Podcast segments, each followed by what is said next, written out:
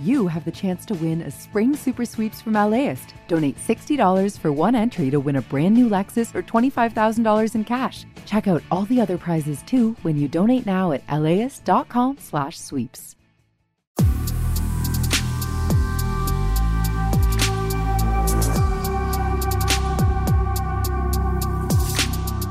Hi, this is Larry Mantle, host of Air Talk on KPCC. Since the start of the coronavirus pandemic, we've had a daily segment on Air Talk devoted to the latest information about COVID 19. As time's gone on, we've looked at vaccines and how the virus and pandemic have affected the lives of Southern Californians. That includes doctors, nurses, epidemiologists, and other medical professionals fighting the virus on the front lines. In each episode of this podcast, we'll speak with one of our experts on the rotating panel of Air Talk guests who be sharing their expertise with us daily. You can also listen anytime at laist.com kpcc.org, or subscribe wherever you download podcasts. We'll get right to it with UCLA professor of nursing and public health, Kristen R. Choi. She's also a registered nurse practicing at Echo Park's Gateways Hospital. Professor Choi, welcome back. Good morning, Larry. So good to have you with us. Well, Los Angeles County uh, potentially by Friday of this week, will lift its indoor mask mandate for fully vaccinated people at venues where they're able to check for vaccination status.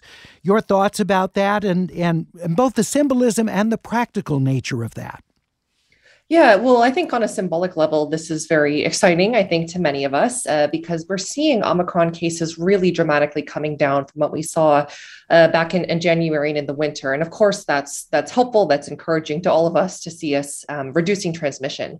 Um, LA County has been quite consistent that um, at the point when we get into the CDC's moderate transmission tier, uh, we are at a point where we can start to list some of the mask requirements. And we are seeing data getting us to that point.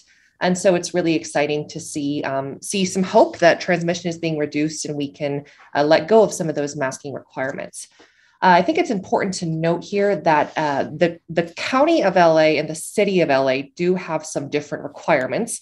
Uh, and this mask lifting will be only for venues that are checking vaccination status, and of course, only applies to people who are vaccinated.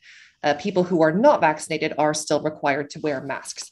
Uh, but there is a, a, a broad range of um, different kinds of venues in the city of LA that are checking vaccination status, fewer in the county, but but uh, we'll see this happen at uh, bars, wineries, uh, movie theaters, gyms, etc. Uh, hopefully soon here. All right. If you have questions for Professor Choi, we're at 866 893 KPCC. You can also email your question for her at atcomments at kpcc.org. Please include your location along with your first name. Uh, also, wanted to ask you about some uh, fascinating studies that have come out. Uh, one looking at long COVID and four different uh, factors that put someone at increased risk of, of having the symptoms uh, of ongoing uh, long COVID. Your thoughts about this and, and what we're finally starting to learn about it?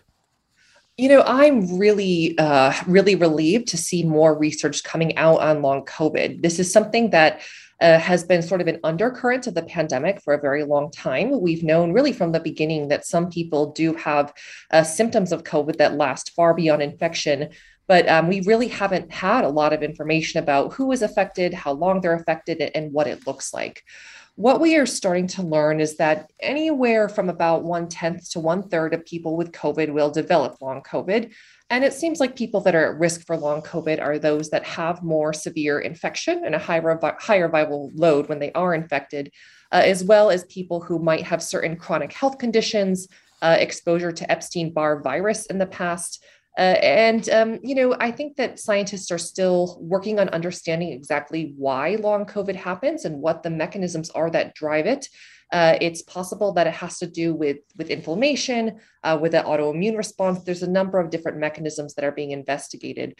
But again, it's very encouraging to me to start to see us be able to identify some of the risk factors and mechanisms uh, because that that gives me hope that we can eventually start to think about treatments for it. One of the factors was uh, having dia- uh, type two diabetes, and I was wondering because it, my understanding is that disproportionately affects uh, Latinos and and African Americans. So this could be yet another one of those disproportionate burdens suffered by Southern Californians of color, given that higher type 2 diabetes rate. Yes, absolutely. You know, I haven't actually seen data on long COVID uh, disaggregated by race, but I'm, I have a feeling it probably exists somewhere. And I think you're absolutely right, Larry, that we might see some race disparities there, uh, just given the higher burden of chronic disease that we know exists in those communities, but also that some of those communities were hit harder by COVID back before we had vaccines available. Uh, the FDA looking at whether a second booster shot uh, would would be a positive thing uh, in Israel. Particularly older people uh, got second booster shots a few months after their first booster shot, uh, and we've had some interesting studies showing uh, the high degree of effectiveness for vaccination and boosters in warding off. Um, severe COVID, even uh, with the uh, Omicron uh, not being covered quite as fully by the mRNA vaccines. So, your thoughts about you know when or if we should consider a second booster? Sure. I, know this question of a fourth booster is one that's come up quite a lot and is something a lot of people are thinking about. Uh, that's especially true in the healthcare community for people that might have gotten their initial doses a bit earlier than everyone else uh, and are now looking at pretty extended periods of time past getting their first booster. So, right now, the recommendations for the United States are that fourth booster doses are only recommended for people that are really severely immune compromised. Uh, there have been a number of studies that have come out of Israel that have started to suggest that there's going to be less benefits to a fourth booster dose for most other adults and people that are healthy and are not in that immune compromised state.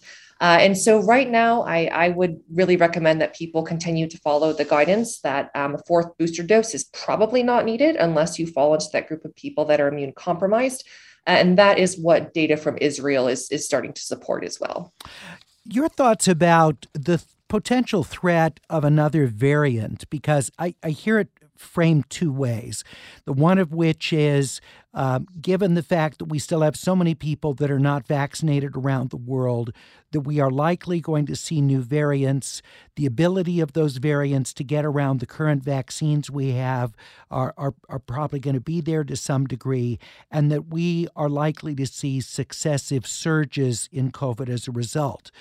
But but the other framing of this I see is the thought that so many people now have had COVID, and that there are uh, you know so many millions of people that have been vaccinated to this point, that it's going to have a, a, a tamping down effect on the successive variants that come. And w- which do you think is more likely? It's a good question. You know, to my mind, I think the answer is that it's probably a bit of both.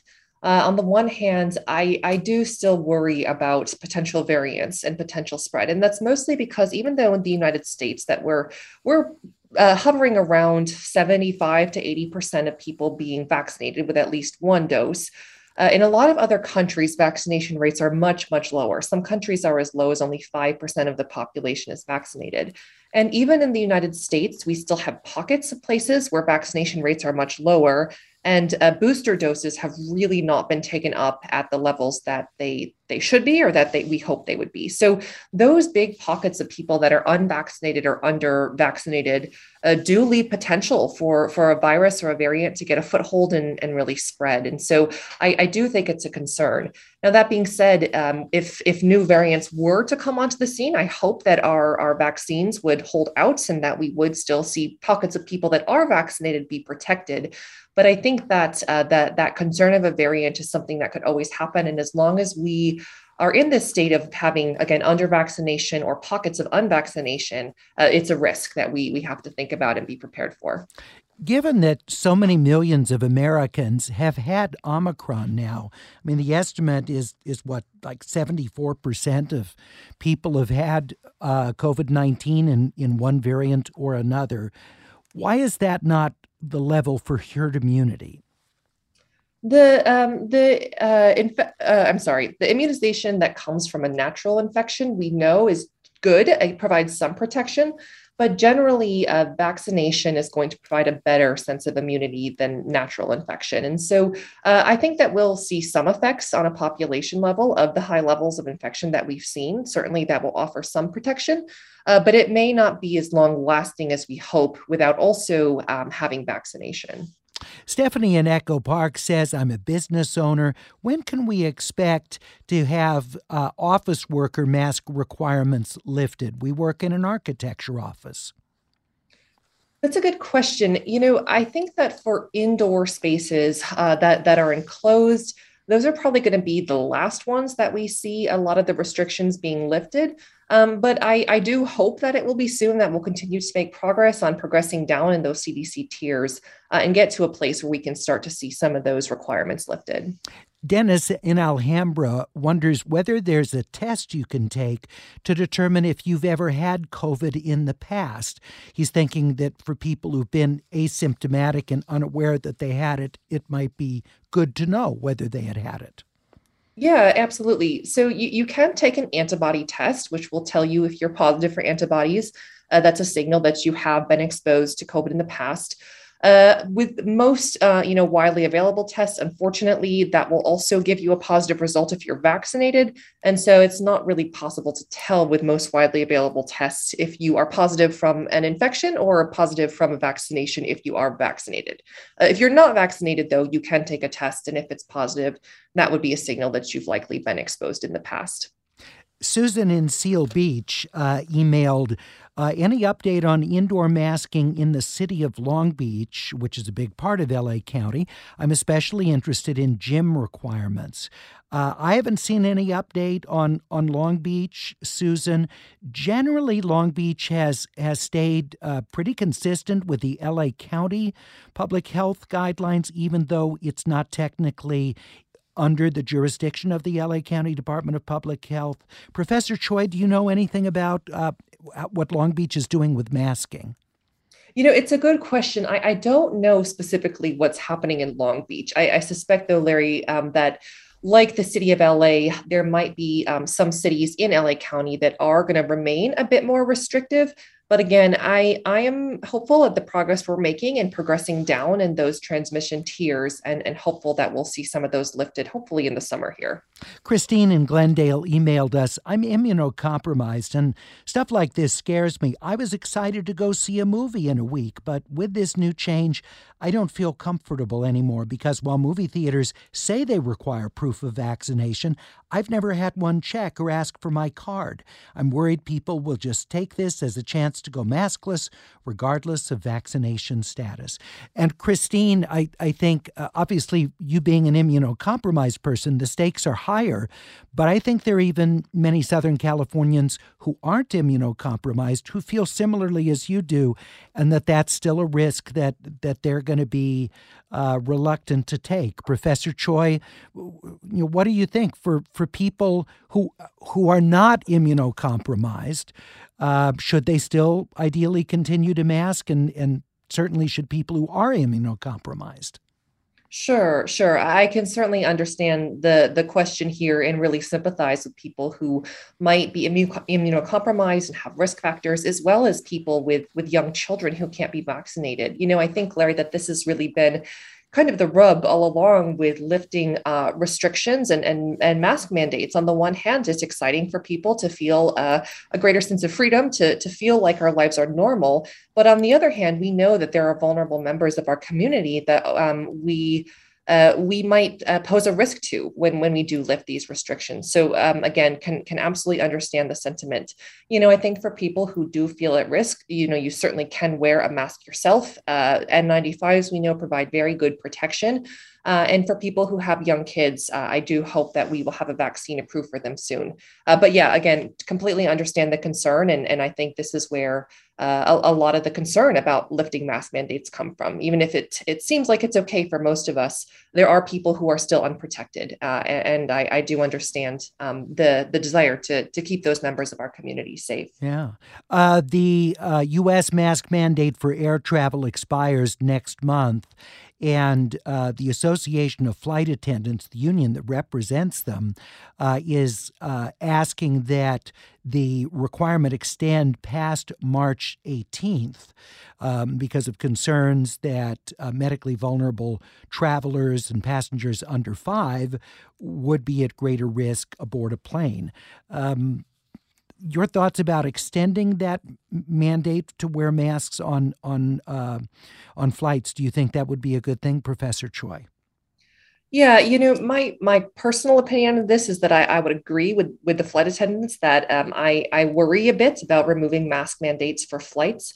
Even though we know that most planes have pretty strict cleaning protocols and very good air filtration, uh, the the idea of being around airports and people coming from all different places in the country or the world uh, in a context where we don't know that everyone's vaccinated there are some areas that are pretty unvaccinated and, again that children can't be vaccinated very young children all of those things uh, make make me feel concerned, and I would feel more comfortable with with extending the mask mandate at the very least until a vaccine is approved for for young kids. Uh, let's see. We have uh, Steve in LA tweets at Air Talk for many reasons. Number of new COVID cases seems like an unsatisfactory and even unscientific matrix for important public policy decisions such as masking. Is it CDC's responsibility to come up with better threat uh, levels in the future using consensus composite data? Sure. I, I, think that's a great point, Steve, and a really fair question to raise. I, I think that f- first, as we've seen more tests come out, especially at home, at home antibody tests, you know, we don't even know that the case numbers reflected are actually really capturing the full full number of cases. And so I think that as we move forward into a future where COVID will likely be something endemic, uh, meaning it's something that we're going to live with going forward, uh, it's reasonable to think about other ways of determining if we're in an acute phase uh, and when we need to have uh, public health requirements like masking in place. And that may have to do with deaths or hospitalizations. But, but absolutely, I think it's a fair point that we, we can think beyond simple case counts uh, when it comes to determining risk in the future. Uh, we get a lot of questions about you know, what's the breakdown of vaccinated versus unvaccinated people who were hospitalized with COVID 19. Uh, Cal Matters uh, data journalist John D'Agostino has put together a COVID hospitalization tracker, and it includes a breakdown of patients by vaccination status. The new dashboard is based on State Department of Public Health data, which shows whether patients at least 12 years of age and older are vaccinated, unvaccinated, uh, boosted, not boosted. Um, partially vaccinated patients aren't included, but pretty much everyone else is. And Cal Matters has put together this dashboard. It shows that during the surge uh, of Delta last uh, summer, uh, August of 2021, about 85% of hospitalized patients were unvaccinated. During the Omicron surge, as of January 11th, the unvaccinated proportion of hospitalized patients dropped to 56%, while 34% of patients were vaccinated but not boosted.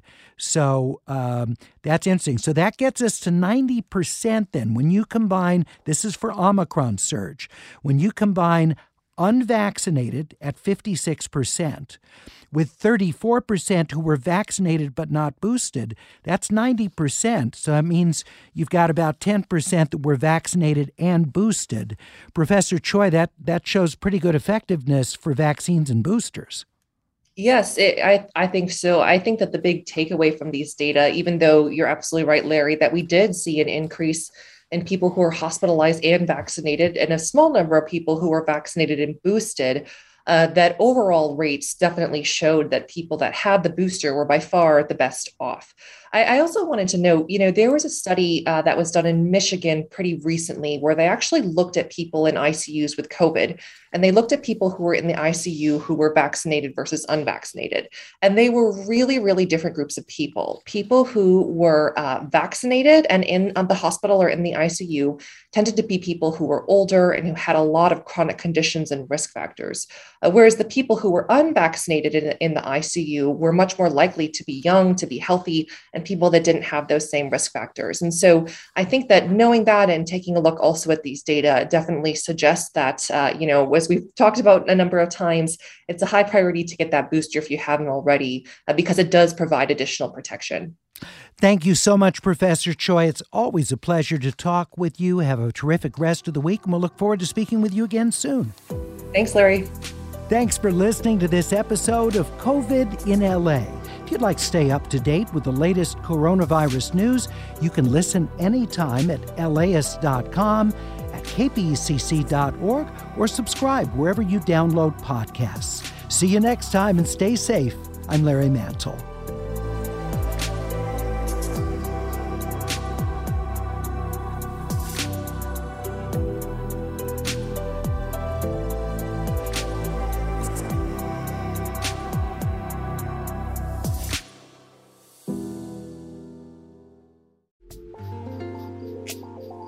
Program is made possible in part by the Corporation for Public Broadcasting, a private corporation funded by the American people.